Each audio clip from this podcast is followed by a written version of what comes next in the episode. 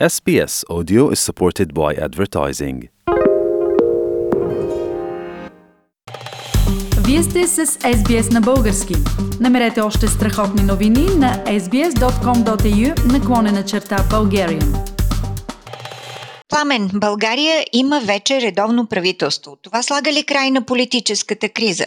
А, за сега определено да, Филип. Ако и този опит не беше успял, нещата ще да излязат извън контрол. На фона на проблемите с влушената економика, COVID-кризата и международната нестабилност, трети служебен кабинет, който всъщност няма реални правомощия да управлява, би довел до пълен провал. Според теб, реализираха ли се очакванията за създаване на четирипартийна управляваща коалиция? Да, в коалицията се включих партия Продължаваме промяната, партия Има такъв народ, Българската социалистическа партия и Демократична България. Премьер, както се очакваше, е Кирил Петков. Едно ново лице в политиката, чието развитие ще следим с интерес. Иначе кабинета се реализира по формулата 10 към 4 към 4 към 3, която, както се твърди, отговаря на реалната тежест на политическите сили според подкрепата, получена на парламентарните избори през ноември. Казваш а, за политическата формула 10-4-4-3, че така се твърди за нея. Защо? Смяташ, че това не е реалното съотношение на силите ли? А, не, Фили, реалното съотношение, но истината е, че освен четирите партии, в състава на кабинета участва още един играч, който не е официално припознат като такъв. Може би защото това би било прекалено очебийно погазване на Конституцията. И кой е този пети играч? А това е президента Румен Радев. Той има свои верни хора на три ключови поста в правителството. Това са двете силови министерства, военното и вътрешното, плюс много важното външно министерство. На постовете са съответно Стефан Янев, до сега премьер на двата служебни кабинета и бивш съветник на президента Радев, Бойко Рашков, който беше вътрешен министр в тези два служебни кабинета, както и Теодора Генчевска, доскоро главен експерт към администрацията на президента. Тримата официално са от квотата на Продължаваме промяната, но истината за президентското участие е съвършенно прозрачна. Тя се отбелязва от всички наблюдатели, независимо дали са по-скоро критици или по-скоро поддръжници на новото правителство. Пламен, искаш да кажеш, че реалната формула на кабинета Петков е всъщност 7-4-4-3-3. Така е, но едва ли математиката е най-важното в случая. Важното е, че е нарушен базисния демократичен принцип за разделение на власти.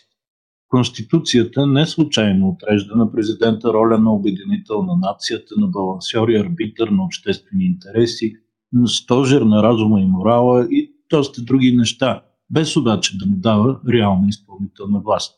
Сега фактически това положение е променено и президента има преки възможности да управлява.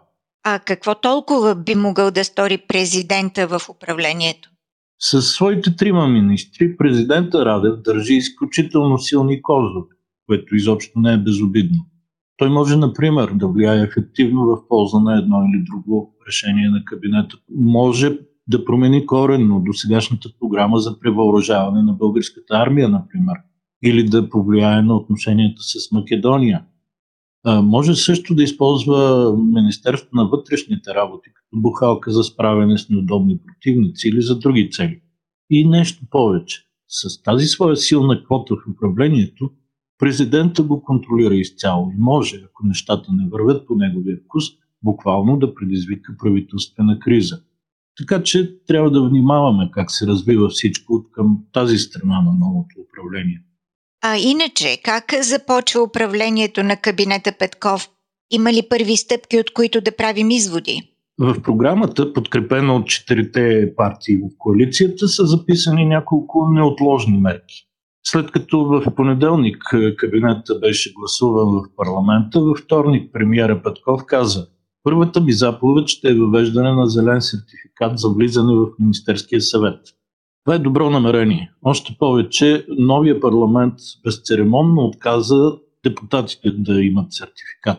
И така те се поставиха над всички останали български граждани.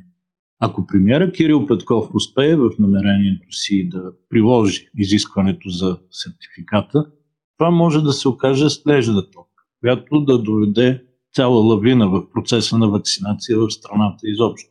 Другия голям проблем, с който кабинета веднага трябва да се пребори, е предстоящото от януари увеличение на цената на тока. За новото управление повишението е все едно да се застреля в кръка. И мнозинството в парламента веднага наложи мораториум върху цените на ток, но не е ясно за колко време. И не е ясно дали няма да последва негативна реакция от Брюксел по тази тема. Другата непосредствена задача на кабинета Петков е приемането на бюджета за 2022 година. Тук се очертават немалко проблеми, като си има предвид най-вече апетита на Българската социалистическа партия да раздава социални пари, които реално няма откъде да се вземат. Тези пари няма да дойдат, поне не веднага, дори от Европейския съюз, защото българският план за възстановяване беше върнат за доработка и не се знае кога реално ще бъде финансиран. Но продължаваме промяната, трябва да измислят от някъде парите. Тя е съвсем нова партия и има нужда от утвърждаване сред избирателите. Пламен, а има ли вече оценки за по-дългосрочните политики на кабинета Петков? Появи се експресен анализ на Красен Станчев, водещ български економист. Той отбелязва, че в правителствената програма думата корупция се споменава 18 пъти, а само веднъж думата инфлация, докато всъщност точно инфлацията, заедно с ръста на доходите и безработицата, са традиционните критерии за оценка на економиката. Като цяло Красен Станчев е, смята програмата за доста неясна и неконкретна, а общия стил нарича агитация за щастие. А как българското общество като цяло посрещна новия кабинет? Още няма социологически проучвания, Фили, които да ни ориентират по-точно по тази тема, но от личните ми впечатления бих казал, че кабинета се посреща с любопитство, а вероятно и с е, известно облегчение. На всички им омръзна хаос от предишните месеци и очакват известно успокояване на ситуацията и бързи действия за справяне с основните предизвикателства. Според някои наблюдатели обаче новото правителство надали ще има традиционните 100 дни спокойствие, за да свърши най-неотложно. По-вероятно е критиките да започнат още с първите му реални действия. Политически акценти на седмицата с Пламен Асенов. Харесайте, споделете, коментирайте. Следете SBS на български във Facebook.